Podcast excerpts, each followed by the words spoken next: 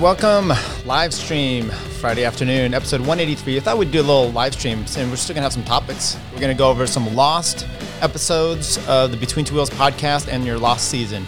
They correlate, and who's behind this all. UK, they have some uh, some issues, some legal issues, some optical issues. We're also going to talk about maybe this is a new thing, breaking the COVID bubble.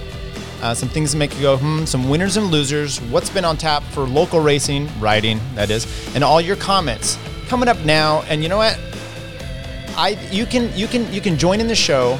You can um, you can make your comments known. I will put them right up on screen, and we will have a discussion of them if you want to join in. I, I put posted this out, so if you're live and you want to join in, that's perfectly fine. If not, I'm just going to do a show. I'm just going to do a regular show, and um, thought maybe you know maybe we can put some um, interest into what you think is a good time to do this. Um, personally, if I do a live stream like this, um, I just and, and, actually this is what you're seeing here is going to oh I got some people coming in and look this is the great thing when you're watching online I can put this right up on the screen. John Novikov says hi mom and he says oh shiz and I don't, I don't know what that means. Neither one.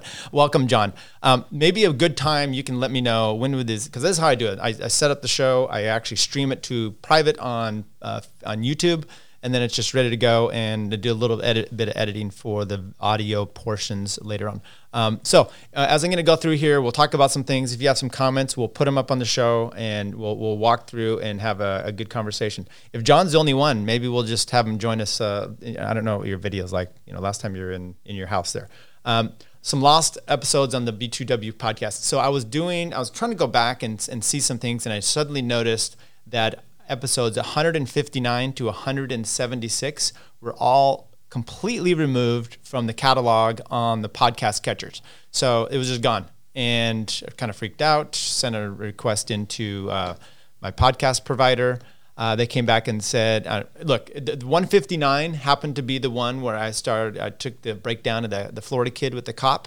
So maybe that had something to do with it. I don't know. Um, anyway, we're posting those back up slowly but surely. I'm just doing, doing two or three or four a day. Uh, we're all the way through 164 now, so we'll do a few of those just to kind of. I want to get them back into the catalog because it's it's interesting to, uh, for you know to go back and ever. Uh, there's some good interviews there. Uh, Jason Williams was missed. Uh, Jonathan Baker was missed. Paul Mitchell was missed. Uh, Jonathan Scriven. any of those that I was doing kind of over the break, just kind of out the window. So we'll add some of those back in. And you know, it was actually fun. And what prompted me to do this was there was a live stream of Barry Yanni and I had posted that back up, and I was listening to that. Kurt had mentioned something about it, and it was uh, it was uh, it was fun to, to listen to the to live stream, get the interactions, um, and it was also um, it's just easier, like I said, to kind of just. Oh, so what do we have? Kind of the news of the week. Well, Velo Promo they have announced uh, that they're closing shop for the 2020 season, and maybe I get their actual note here, uh, their announcement online, and we can just take a look at it all together. Uh, so basically, they're saying we're we're done and over. Uh, we can't really we can't do this for the rest of the year. So uh, you know, good luck in, on your racing. Um, it's a little small. How about a little bigger there? Okay. So Velo Promo, riders, officials, and other friends. Current news. Uh, given the continuing issues with COVID 19 here in California, and given state and local health and other county and city agencies' mandates and advisements, and they, they covered it all there. Um, Velopromo has no choice but to cancel the remainder of the racing season for 2020. Hope for a better year and return to racing in 2021. Very sad. Uh, they go on to say we have one possible exception: the Athlone TT scheduled for September 5, south of Merced. Okay, so we've got uh, maybe that going. Merced County has not yet given us permit to, and this is the problem. Uh, I think it's permitting is going to be an issue, or in you know a lot of those counties, maybe they're like cities. Hey, we're we're good with it, but it's the optics involved. But if they do, we can only operate the race under guidelines and within the safety and health of all concerned. It will take cooperation of everyone to make it work, including da da da da. 12 days racing we had in 2020 early birds, Cantua, Flat, Pine, Pine Flat, Snelling, Merced, Madera may be all that we can do this year. We are sorry that we cannot do uh, other than the 18 planned. We can financially survive next if we can financially survive, next year we plan to be back with all 30 race days, including Santa Cruz, Copperopolis, Patterson Pass, Dunnigan, Winters, Juro, Oakland, and the rest. on the Northern California 2021 schedule. Thank you for your support and participation in Velopromo races since 1978. So, um, boom, they're gone. Uh, it's kind of just a premonition of really what we're going to be seeing happening. I think more and more.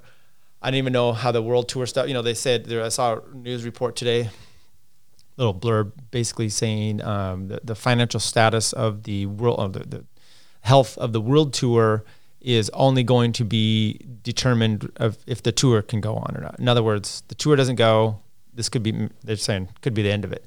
Uh, I don't know if that's true or not, but it's it's uh, obviously interesting. What came about with this uh, Velopromo was then some people, and, th- and, this has been going around for a little while, but um, trying to do a GoFundMe to raise some funds for Velopromo, and I just thought maybe we would post out uh, what we had with that as well.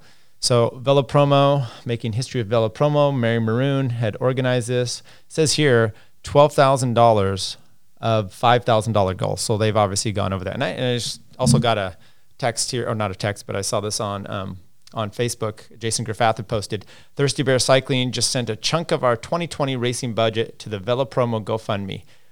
Jason, you couldn't have deviated that to the uh, South Canal Time Trial Series. Uh, with racing canceled this year, we are asking all teams that can to do the same. Let's keep VP and their awesome races alive 2020. So that was really cool of Thirsty Bear to do that. Uh, will data driven athlete, will they be able to do that? Well, here's our racing budget. We don't really have a racing budget. Our riders kind of kick everything in themselves, and that's. Uh, but you know, it's not a bad thing to to go ahead and donate. I mean, look, I almost six, uh, sorry, thirteen thousand dollars, twelve and a half thousand dollars of the five grand goal. I think that's going to maybe help them out. Maybe you're going to get a little softer cotton shirt if you end up winning a race or getting in the top six or so at a Velopromo race because of this. I mean, that could be the benefit. I, I might donate um, more just because of the possibility of getting a, a, a softer shirt. Those shirts are, are, like burlap, but we do think um, we do thank uh, Velopromo for their efforts and their work. And hey, go, go donate to that if you if you want to. Um, UK cycling. I thought these were some interesting. In, in, in, oh, let's let's go back here. John Novikov says permit insurance issues, not lack of rider interest, not with 60 fit guys showing up for every training ride. Maybe this changes rider attendance when the season opens up. Well, uh, assuming the season opens up, right, John? Um, you're right with that, but I think you get. You, there's even within that, you know, we've had shows here, right? Security versus liberty, and there's still a lot of that going on. So, you know, the, the extra restrictions. My wife just went out to a place uh, and her friend, and they're even if you're sitting outside now, you can't just have a drink. You have to have food with that because they are closing bars. So that's the way they're doing it, even with restaurants. You can't just you have to actually order food with a drink. So if you just want to get an adult beverage or a Coke or Pepsi or whatever. Um, so anyway, the point is these things are being very restricted, and um, permitting is is is a problem with these little towns and these little municipalities and cities because I think even if the, the, the fathers in the town and the city council and everything they want to go forward with it. Um, there's probably a few in there that would push back, and then they don't want to get licensing issues going on with you know their whatever they else have in the town. That's kind of how the crackdown is now. Hey, we're not going to go send the police in there. We're just going to send the quasi police, which is we're going to pull your liquor license. We're going to do some other things like that. And um, you know, it doesn't just mean that um, the liquor license forces, uh, the SMUD, and all those that they don't have a police force. I saw a SMUD truck out there not too long ago, full on looked like an armored um, SUV. So hey, SMUD come shut you down just like that. Um, thanks for the comment. Uh, UK cycling, they had they had two news stories came out here, and, and, and this is a slow news day. This is why I'm trying to do live stream. If you guys want to join in, we have I think that John's the only one. John and I are, are participating here. Um, but if you have any other questions or other comments, we'll definitely go on those routes. But um, there was an issue that came up uh, recently with uh, the British cycling and their 2012 Olympics and British cyclists part of secret ketones trial for the 2020 London Olympic Games. Riders were warned of potential anti-doping complications and side effects. Uh, what's what's kind of interesting? Let's go there. What's kind of interesting about this one? You read through it. It's not illegal. Um, the ketones. As a matter of fact, remember Tom Dumoulin just went from Sunweb. He went over to Jumbo Visma, right? And with Jumbo Visma, they were part of the, I don't want to say the MPCC, that's an extra doping uh, council that tries to hold you to higher standards. We talked about that before, where uh, Chris Horner had had trouble because his Lampre team was in there. He was trying to then ride the uh, the Vuelta, but he still was taking some cortisone stuff. He was within the legal limits, but not within the MPCC. So the, um, Dumoulin decided to cut out of the MPCC altogether. He says, "Oh, look, they're not taking riders' health serious enough with COVID." And so they're somewhat hypocritical. And yeah, maybe I'm a little hypocritical, but I'm, I'm going to pull out because they, they deem that um, ketones are not appropriate. And I think they are. Well, the team pushes that, to the Jumbo team. Anyway, um, so he's been on board with that. And this was a study back here in the Olympics and doesn't say which, does it say just cyclists? Yes, it says cyclists. So they had them sign some waiver. They let them know that there could be some possible um, side effects. Some of them cut out of the um, so let's just read some of this here. Ketones, a synthetic form of energy source produced during fasting, are not banned under anti doping rules, but have caused ethical concerns given their supposed performance enhancing effects and health concerns given the potential side effects. So anyway, this this info was coming out came out here. Athletes uh, had to sign waivers to accept full responsibility for any associated risks, along with non-disclosure agreements to keep all keep it all private in order to counter any negative perceptions and publicity arising from the potential leak.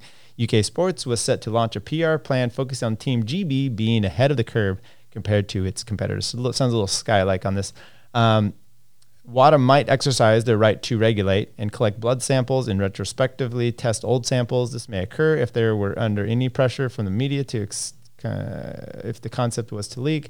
However, ketosis, this is a part of the, the thing they signed, I think, it is a temporary physiological state and would be difficult to prove or test with any post-event samples. Um, anyway, it part of this too was talked about cyclists going through there and actually withdrawing from it during the actual um, during the Olympics. See if I can find what that is because they were they were having some issues, uh, some side effects that are talked about here: throwing up, nausea, um, there's health concerns. I don't, I don't see it in this article necessarily, but it is interesting that they uh, they had this process going. And, and part of the problem with you when you look at that and you're, you're reading there and there and the, the, the, the condemnation of the, what this whole issue is is these riders still have agency and you know, I don't know why in, during the Olympics you're thinking that this is going to be the time that you want to test something brand new. I mean, um, for a lot of riders, they're just they're they're really not, they're not doing that at all. They're just they're kind of going to what they normally do. You don't want to deviate too far. You've got this plan. You know what to do on race day. And why are you going to then muck it up with some um, secret little uh, scenario here with the ketones? Um, whether they work or not, that's an, another interesting factor. And it doesn't really say anything if if this whole process came out. Uh, what also made me think of that situation that had been just a little bit ago was um, that for this other story in the news here. Um, former track sprinter Jess Varnish loses appeal in British cycling case.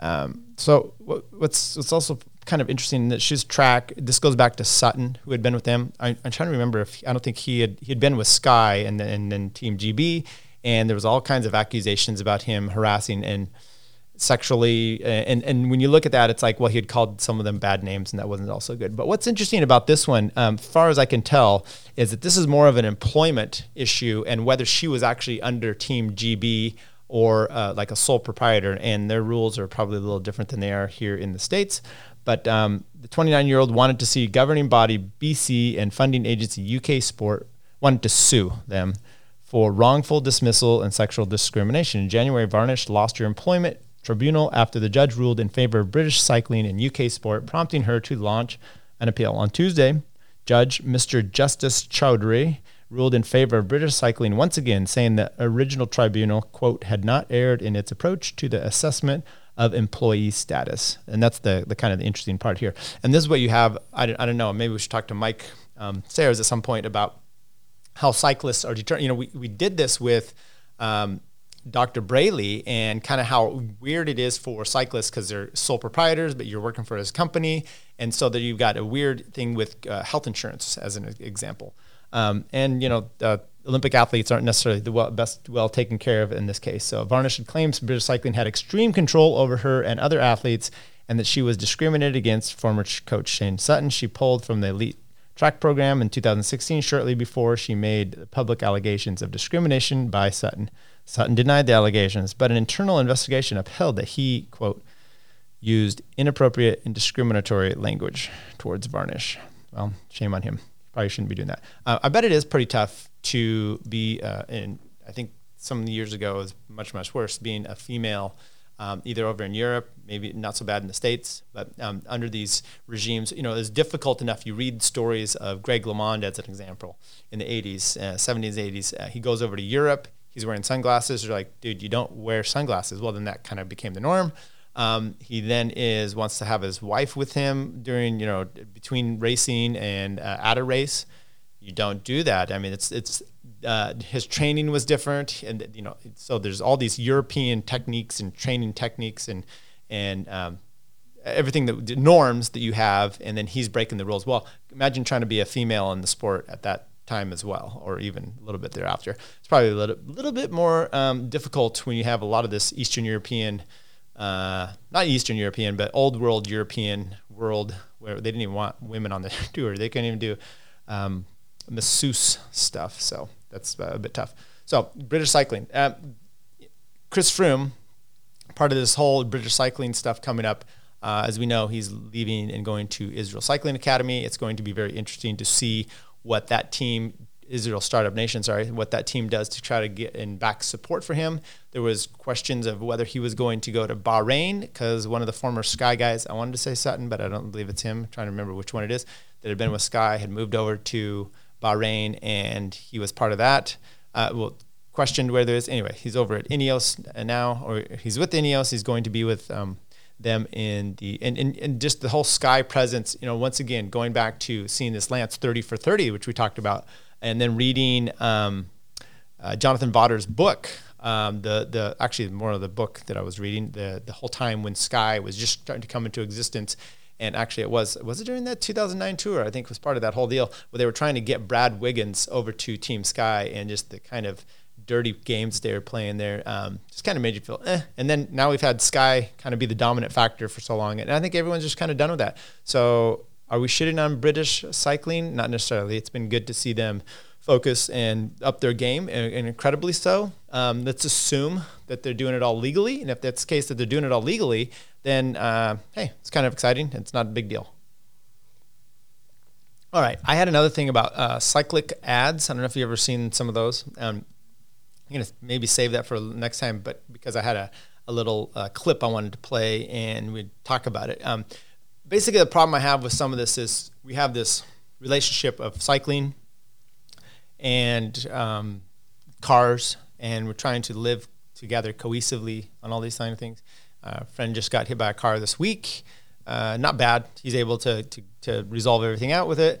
Um, we've had pictures uh, in our intro. It shows uh, Scott Hooper getting falling down, hitting a rock, and going out into the cars. So you have these issues where you know there's some companies and some advocates that any bike wreck they try to utilize those to kind of funnel in to get a wedge to enhance the con- the, the notoriety or the, the, the thought process around protecting cyclists. Totally get that, but I saw this one Cycliq ad, and I've seen a few of them that they have. The, you know, it's, it's, a camera on the front and on the back, and they'll show interaction either with cars or with like traffic islands or some other things, and and they push those out as just like, oh, we've got to take action, and this is a horrible thing.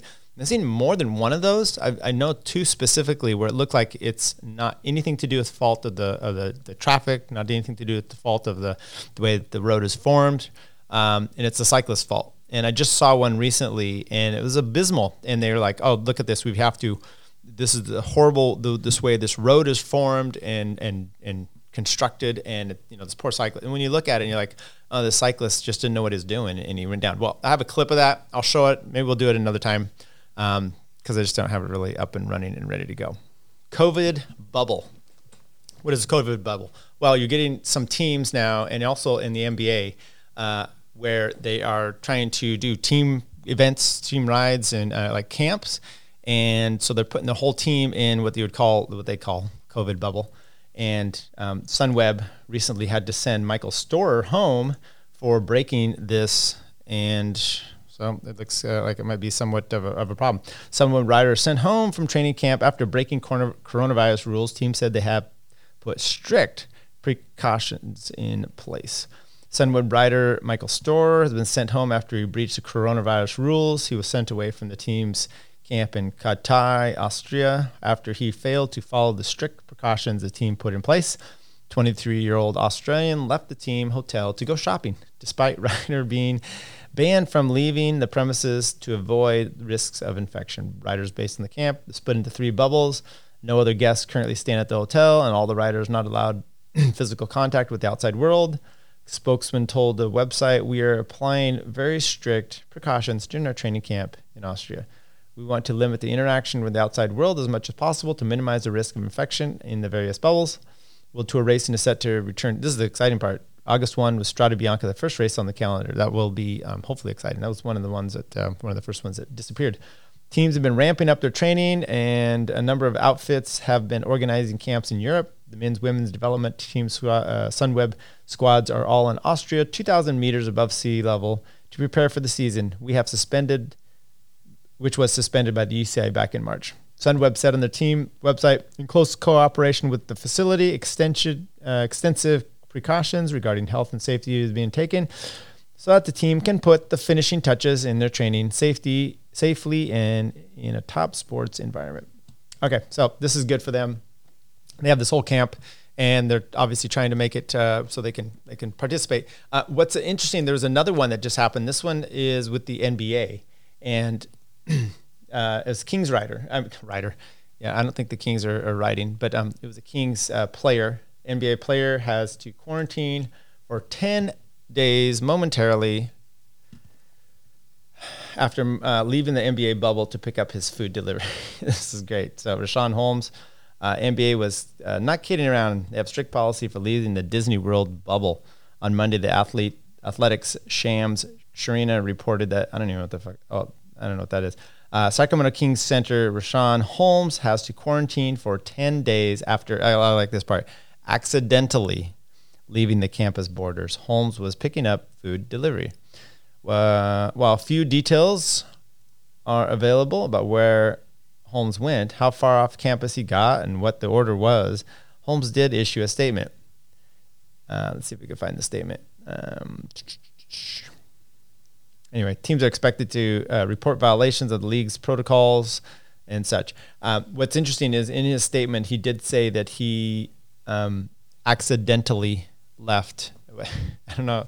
How do you, uh, it's like, um, I'm a little bit pregnant. I, no, you didn't accidentally. I don't think you. Some, someone pushed you over the line. You accidentally walked out. Come on, that's uh, that's a little ridiculous. So with that, you're probably going to see a lot more of that. I don't know. It'll be interesting to see how they parlay this into um, the the Tour de France and any of these other races that we get going here. If they try to do the similar thing all throughout the race, um, you know, keep the public away. Uh, maybe this is you know, the Giro, the people go there and say, oh, you know, the crowds aren't too big. Like you get up and walk and, or, you know, some of these other races, you just get easily, we'd see as a Tour California, you get a little bit more easily walk up to riders and stuff. Um, I, I guess the riders might be even be a little more cautious about doing that. I mean, are they going to be cautious about taking bottles from the side of the road? You're probably not going to see any of that.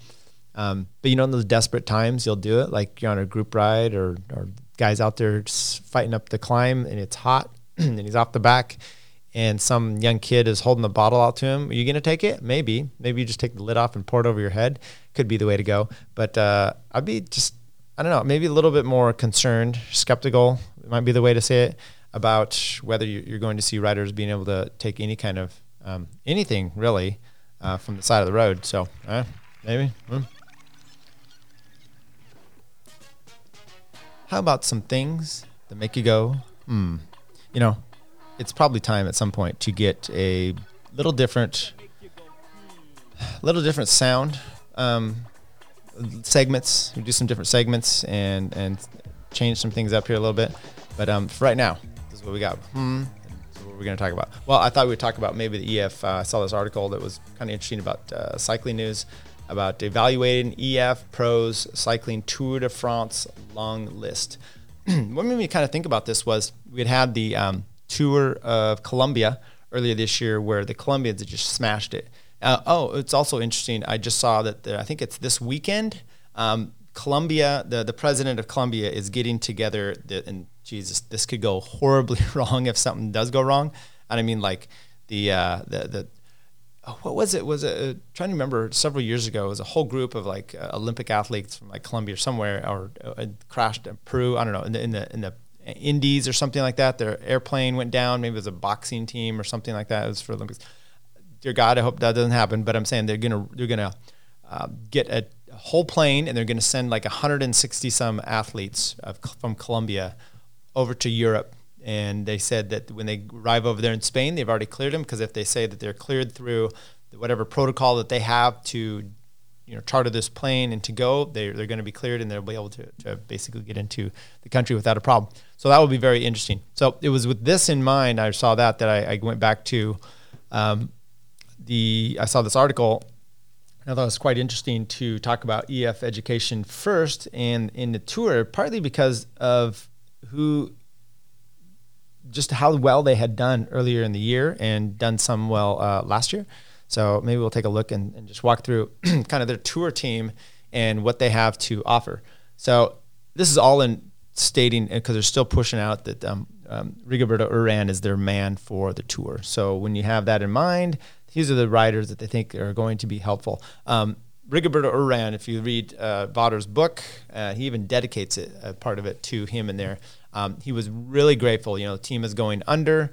Uh, they're not sure they're going to get the EF education thing, and Rigoberto had just come off of you know third place at the Tour de France. Was third or second, and um, you know I think it was second place he had got because I think he moved up with the time trial. Uh, so he was very impressive. He was kind of you know could have garnered quite a bit of a, a contract from someone somewhere. And he told Vaughters, I'm going to stick with you. I'm going to hang out. I'm going to wait. And he waited and waited past the deadline. And basically, Vaughters is like, This is so amazing. I think you're an amazing guy. So he's going to probably get the, the tour call up. and first of all, when you get what, second place, like I said, you're going to get a shot at, at, going for the tour. I mean, TJ's got um, fifth place before, and he's not really getting the call up anymore. And yet, I think he's barely like 30 or if he's in that. Um, okay, so then perhaps a few well nailed uh, nailed on candidates. Probably only Colombian climbers Rigoberto and Sergio Higuita. That's who they think might uh, this this article of who might be the people that uh, EF would use for um, their primary um, GC riders. So who would be their support? Well, so you got those two guys. So the next one, Alberto Bettiol, 26 years old, raced the tour twice. Um, tour twice. He did it in uh, he was going for what did they say here? When oh yeah, he's the reigning uh, Tour of Flanders champion. I don't know if he'll be able to, to defend that, and that's actually what they had required the best preparation to defend your crown. In 2020, the best classics preparation just happened to mean riding the Tour de France, or at least for the first 12 days. That would hardly impact EF in a negative way, given that Bettiol is some sort uh, is in sort of rider. You know, this makes me wonder. Um, is he going to do the tour? I, I, need to look at the schedule again. And then um, Mark Tucker says hi, gives a little clap there. We'll show that on screen. Thank you, Mark. Um, makes me wonder here with uh, the way that the, so there's a rule in the UCI rule that let's say you're in the Tour de France and you're doing the tour, you crash out, you have no fault of your own, maybe day one, maybe day two, um, you you you know, damn the weeks the the, the tour is three weeks long. Um, by week two, you're you're good to go. You want to race again. There's another race. Maybe the Tour of Austria is going on. Hey, I'm going to do the Tour Austria. You can't because you were signed up and you were participating in that first race. So it restricts, and that's that's just the most um, genial way of describing a situation that you had no uh, power over on yourself. But now you're uh, maybe you're a sprinter and you just decide you want to pull out and then you want to go do this other race. So there's a rule in place that you can't just quit a race and go and do another one. So you have to wait till that race was over, and then you're qualified to go. I wonder with the compact season if they're going to change it. So is the Tour of Flanders during the Tour de France? Is Bettiol going to be able to do 12 days of the tour and then kick out and go and doing the Tour de Flanders? Um, it'd be really interesting to see if that's the possibility. I think they should do that. Uh, why not? it's a weird season anyway. So um, Bettiol, defending champ, we'll see what he does there. Um, Hugh Carthy, 26 years old, hasn't raced at all, but he did. Remember, he did. He's an English guy. He did super good in the Vuelta last year. I'm trying to remember if he not the Vuelta, the Giro. Uh, I think he was 11th, and um, 11th or 12th, he and his teammate were right there next to each other, um, Dombrowski. Uh, but I don't think they were top 10. It could have been 10 11 and, or 11 and 12, but they were right next to each other. And he did pretty good. Um, 26 years old, on the long list for the tour. EF requires climbers, and if they're serious about also mounting a sustained GC challenge, Cycling Carthy would weaken the team's Giro options, but the tour is the tour, and now more than ever, with sponsors who are needing appeasing, you need your strongest team. and it will be um, the case this year. They're going to be able, it's the first event going on. It's the first one, the, the Grand Tour, at least it's the first uh, one of the season. They're probably going to pack that as much as possible. It's just a shortened season, see what you can have. And maybe some of those guys don't have a great chance and they're they're um, crash out or you get sick or something, you still have a chance. Boom, get back in, and you can do the Giro that comes up after the tour. Um, next one we have here is Simon Clark, um, 33, raced five different tours. He's usually the road captain. Yeah, so it says here undisputed road captain. He hasn't lost his touch for the break or the win. Uh, did he win? I'm trying to remember if there was a race last year that he won. Like the it was either an early season or was he doing well in the uh, the Vuelta? Magnus Cort a little bit of a bigger guy. Dane is far more than just a sprinter. He enters the best years. EF will be tempted to bring the 27 year old. This is pretty young. all these guys. Um, there's no triple T this year. There's no remember. There's only one time trial. That time trial is up La Planche de Belfi on day the second to last day of the race. So it's a climbing time trial, and so you're not going to really need these. Um, you, it may restructure your whole race because Chris and I were talking last week about bringing. You know, you might need some of these guys for the classics, but the classics are kind of taking precedent because it's all over intertwining this year. Maybe that's the thing. You're not having team time trial. Um, you have a little bit of some of these more shortened stages. Maybe you do or don't. Maybe you need the big guys. Maybe you just need all the climbers. Lawson Craddock, you remember him? I think it was was it last year. He's done two tours. He was off the wrecked on day one and sat on the back the whole time and raised money for Houston Velodrome. That's kind of his claim there. But he's a strong guy. He would um, Liège Bastogne Bastogne Liège a few years ago. He did fairly well, and uh, no time trial, but he can uh, he can race, and he made the final list of ten that trained in Girona before the final selection. I think that was last year. Yeah, Sergio Higuita, very impressive. He came on was it last year at the Tour of California, stormed up the climb with Pogacar. Yeah, Pogacar, the next great thing I think. 22 year old had one Grand Tour to his name, but his 14th place in a stage win at last year's Vuelta that's right. He won a stage at the Vuelta last year. It's very impressive. String of other impressive results means the Colombian will head to the tour. I, I think you're going to see him at the tour. Not a problem. Um, Tanel Kangert, uh, 33, raced five tours. Uh, top result, 16th in place. Uh, I don't know a ton about him, but uh, just kind of a team rider there. Jens Keukeleire is a bigger guy, um, Belgian, done three tours uh, more like Cort, Daniel Martinez. Daniel Martinez, I mean, he was he killed it there in uh, Tour of Colombia this year. He's 24. He raced one tour. Um, was it the Vuelta? He made his debut at the Tour de France in 2018. Is on the long list after tackling the Vuelta in 2019. He started the season well and strong. Da da da da.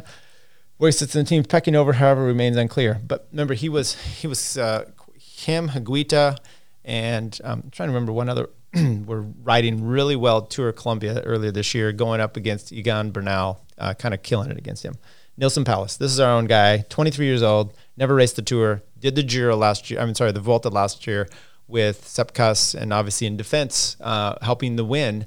Uh, for uh, Primoz Roglic, and he was not quite as impressive as Sepp Kuss, but he was. It was those Sepp Kuss, Roglic, and um, Neilson Powless, always one of the last three on the, on the climbs. And it wasn't like Sepp, when you saw Sepp Kuss do the Vuelta the year before that, where he was on the front, but only stages one through 10, and then you didn't see him anymore. This was uh, last stages when they really needed it. Nelson Powless was there. Let's see what they say. Former Jumbo Visma rider uh, has only one Grand Tour under his belt, but he's highly talented all-arounder. His pedigree at under 23 level was unquestionable, with the stage win a piece at the Baby Giro Tour de l'Avenir and its development in Jumbo Visma was hardly stunted, but the EF offer more freedom and potential growth. It might be too soon for Powless to make his tour debut, and he might instead benefit from another tilt at the Vuelta, where he can aim to show progress from last year. His GC results in the week long races have been very consistent, but a breakthrough win would certainly propel him up EF's pecking order. Only thing I would say there is, uh, does the team know how well he's been taking KOMs here in my backyard? Um, we see him out all the time, and he's just snagging these things off right and left. Um, we'll talk last about before we head out. Uh, we'll get all through the here, but one of the last things about um, the very individual South Canal Time Trial Series and the thing we had yesterday, he probably, just throwing this out there, he probably would have won that yesterday. Rigoberto Uran, 33, race six tours, yeah, second in 2017. Um, he's going to be one of their unquestioned leaders, obviously, and the route, is, they're saying the route is well suited to his style of racing. There's no time trial, so I don't know if, if it's all I mean, he's a decent time trial. He's not the best. he doesn't uh, necessarily stack up to some of the best time trialers, but he's definitely better than a lot of the climbers. So that could be um, good or bad. I don't know. Ran a just the sort of rider at 33 could be the watershed moment that helps him transition to a different role as his career moves into a different phase. Tejay, 31, raced eight tours. He's the most maybe uh, seasoned of this whole group. Fifth, remember he was fifth uh, two times there, 2012 and 14. Um, super domestique, uh, dude. His mind. You hear an interview with him, and he's um, yes, John Neilson Powless. Yes, Neilson uh, will hope. Well, hopefully he makes it. Uh, you know, Neilson's going to get a chance. We'll go back to him real quick here. Neilson definitely is going to get his chance to race one of the Grand Tours. Like I said, when you have them all so compact together, you're like I don't think uh, Adam, uh, what's his name, uh, uh, from um, Australian would be able to do the, the uh, every you know he was doing what 18 20 some tours in a row. He'd do the the Giro the Tour and the Vuelta. I don't think a year like this year would he would be able to do that because that'd be 30 60 about 90 straight race days. Plus there's some overlapping so it's just not possible. But with that in mind um, Tejay you know interviews he's uh, okay now I'm, I'm not going to be mentally the team leader. And then well i'm going to be team leader. Well now i'm changing and he's always changing his it's always a mental thing. And now he's saying you know i, I heard an interview not too long ago with him uh, over the corona break and he's like look i spent so much time like trying to focus to be that climber that i didn't really focus on my time trialing. And so you know now, now i'm going to go back to kind of my strengths. And i'm like okay eh, there's always a, a, new thing. And and yes god help you i hope you you do well i would love to see you um, helping your team out there. Uh, Mike Woods, one of the most, he's only 33, so he's the same as Uran, but he just hasn't been around as long. Top uh, raced once. He was 32nd in 2019. Remember, he won a stage in the um, Vuelta a few years ago. Super kicker. It's really emotional for him. Kind of comes out of the fog. Um, also, when you know, 2019 was it 2019? No, 2018 uh, World Championships. He was right up there with the sprint finish, kind of cramped in the finish in uh, Alberta, uh, Alejandro Valverde, the old man, um, ended up winning that. Canadian did fracture his femur in Paris Nice this year, but pro postponement of the Tour de France from July to August has provided the 33 year old with added respite and recovery time. His tour selection entirely rests on his form and f- fitness post injury. Okay, we'll just stop there because hey, he broke the femur. We don't know what kind of position he's in. Um, did he really break the femur? You know, I see Chris Froome. We don't always know. You know, he faked his crash. Maybe Neilson, uh, uh, Mike Woods faked his as well. We don't know. We don't always know what these guys are doing. Um, nothing's true. Nothing's uh, what it seems to be. Um, no, but I think you get uh, look. Mike Woods is like I said. You're probably going to get chances of Mike Woods and some of these guys that maybe in a normal year, he might not make the tour team just simply because of his fractured, you know, femur. Did I say femur? Uh, but this year he probably will be. Those that out there, maybe you'll know how bad John John Novikov could probably recover from this because he just he went from like what 20, 30 miles an hour to zero in like zero seconds. Hit a tree, smashed his leg up. He's still back on the bike. It was torn something in his knee. Um, and he's still fine. He seems to be riding well. Um, maybe that's the case here. I don't know how bad a femur. God, that sounds like a horrible break. Do you remember a few years ago? Um, Arnold Schwarzenegger was skiing and he got his foot. He's just at the bottom of the, you know, waiting to get on the lift, and he, I think he got his skis crossed or something like this, and he was falling forward, and he snapped his femur. Can you just ugh, the weight? Maybe um, I did his did his uh, did, did his cleaning lady did she push him? Was that was that what was going on there? Anyway, um, the femur sounds like a horrible and and I'm trying to remember it was back when Chris Horner was first doing some of the Giro stuff, not with Trek, maybe with Saunier Duval, and he was doing the Giro and he made it like 15 days. He was doing great, but he had ended up riding with like a fractured hip or something like that for several days. I mean, it's imagine um, John says femur. I tried. Well, yeah, but you didn't try hard enough because you didn't break it. How about some winners and losers? um, I'm going to start with my winner. We're starting on the local um, local scene here. We did this very individual time trial series um, up this climb we have here called Beatty. Um, there's this, and, I, and I, put out a video. If you want to check on our channel, I did a little breakdown of the rate of the ride beforehand. It's a little bit wrong on the route, but very close to what the route was. Um, and it's like nine and a half minutes for the best guys or so, but the best guy was like eight minutes. And his name was Lars Lofgren. He's local guy. Um, I imagine he's a masters racing, and we see him out on group rides. Um, the guy absolutely killed it. 816 was his time. Next was, I think, Jason Graffath, somewhere around 907. No, 911. Then uh, Ryan O'Dell at 913. I was 917. There was a few other smatterings of other people. But uh, Lars Laughlin, ridiculous uh, climb up there. I was going down, just I was warming up, and I was at the top going down the segment, and he was halfway up, just just flying, and it was uh, it was very impressive. So um, congrats to him. He's our winner for the week over here. Um, winner of a week for a few weeks ago, Mark Tucker, Bagley, those guys that went to Georgia. Congrats to them. And uh, let me know if you're going back. I think uh, that's probably going to be something you're going to do. The loser for the week is all. Now I'm going to say this and, and want stick with me until I finish the sentence. Um, the loser of the week are all those women. pause. Dramatic effect uh, all those women that were going to be able to do the uh, Colorado Cycling Classic. Um, it has officially been canceled. So here's the get this up here. Colorado Classic doubles down on support for women's racing, even as 2020 edition gets canceled.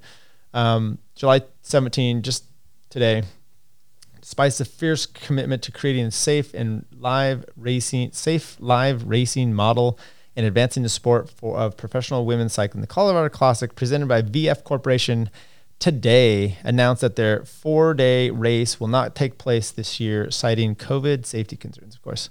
Um, instead, the race organizer doubled down on the championship sport of women's racing under their We Ride umbrella.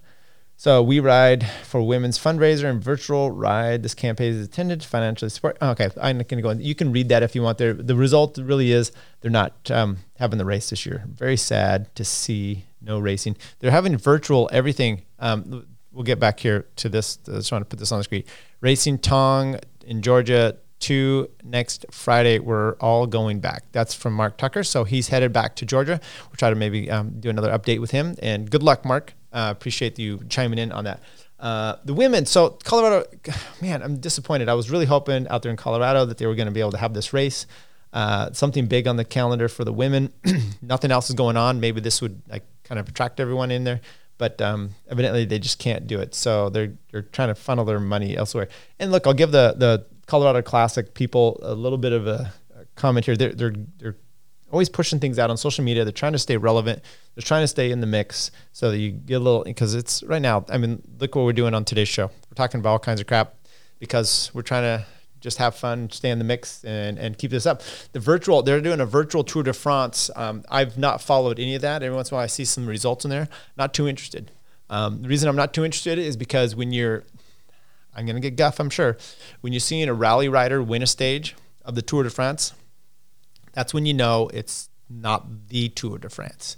I would love to see a rally rider win a stage of the Tour de France in real but um, that's not going to happen. And one, they're not going to get selected, and then two, it's just not going to happen. So that's why I know it's just virtual. We're doing what we can. But you know what we're doing out here? We're doing this little time trial series. We're going up hills. We're going down canals.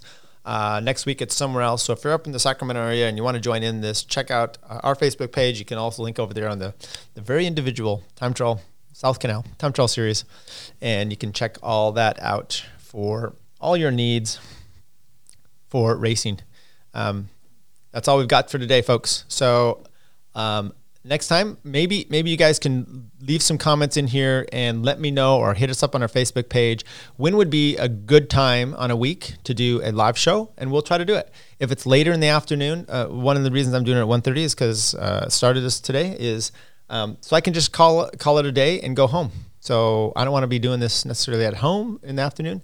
Um, it doesn't have to be on a Friday. Give me a date that maybe works best, maybe a Thursday, and we'll see what we can do. So other than that. Um, I hope everyone is having a good day and that you are doing the best you can for riding. Get out there, get some sunshine. It's going to be a hot one this week. I think we're going to be going out, maybe. John? John, are we going to go to Forest Hill? Side by side riding? No, right? Can't have, can't have it any other way. Anyway, thanks everybody for joining us today, the Between Two Wheels podcast. As always, hang in there. Check us out. Hey, while we got a chance, one last thing, everybody just click a like button. That's all you have to do. Maybe put a comment in there, five stars, saying, hey, I like this show, or not. But um, everyone should check it out themselves. All right. Take care. Between Two Wheels Podcast, episode 183. Find us on Facebook, all the other places you can. Keep the rubber side down.